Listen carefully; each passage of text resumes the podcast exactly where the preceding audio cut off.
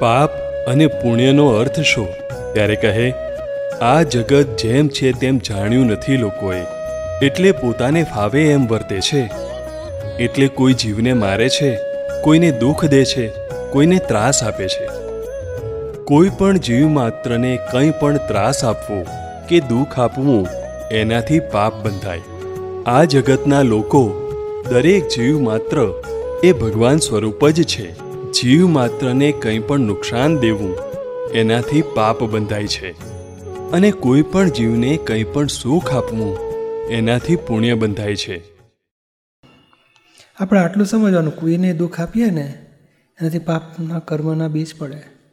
બીજાને સુખ આપો તો પુણ્યના બીજ પડે. ગયા ભાવમાં બીજ પડાઈ ગયા છે, નખાઈ ગયા છે. એના ફળરૂપે પાપનું ફળ શું? આપણે ધાર્યાથી ઊંધું થયા કરે. અને પુણ્યનું ફળ ધાર્યા પ્રમાણે થયા કરે. એટલે કદી આપણને થાય ને મારે આવું સરસ લેવું છે ને મમ્મી ના પાડે છે, તો આપણે સમજવાનું કે મારો હિસાબ હમણાં પાક્યો નથી, પછી મળશે મને. તો કે આપણે કકડાટ નહીં કરવાનું આપણે ધાર્યા પ્રમાણે નથી થતું, તો તપ કરવાનું. ગયા ભાવનું પુણ્ય પાપના હિસાબે થવાનું છે.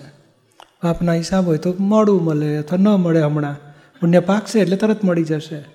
તો આપણે મારા પાપ છે ને એવું બધું દુઃખી નહીં થવાનું, પણ તાળો બેસાડવા કે શા માટે મારા જીવનમાં આવું બધું ધાર્યાથી ઊંધું થાય છે? તો હવે શું કરવું? તો કે ધર્મ વધારો બીજાને દુઃખ ના થાય એવું જીવન જીવો. અને બધાને સુખ થાય એવું વિચારો. તો પુણ્ય બધા વધતા જશે. અને એનાથી પણ આગળ જવું છે. મારા આત્માનું જ્ઞાન લઈ જન્મરણના ફેરામાંથી છૂટવું. એ જાગૃતિ રાખવાની છે છેવટે.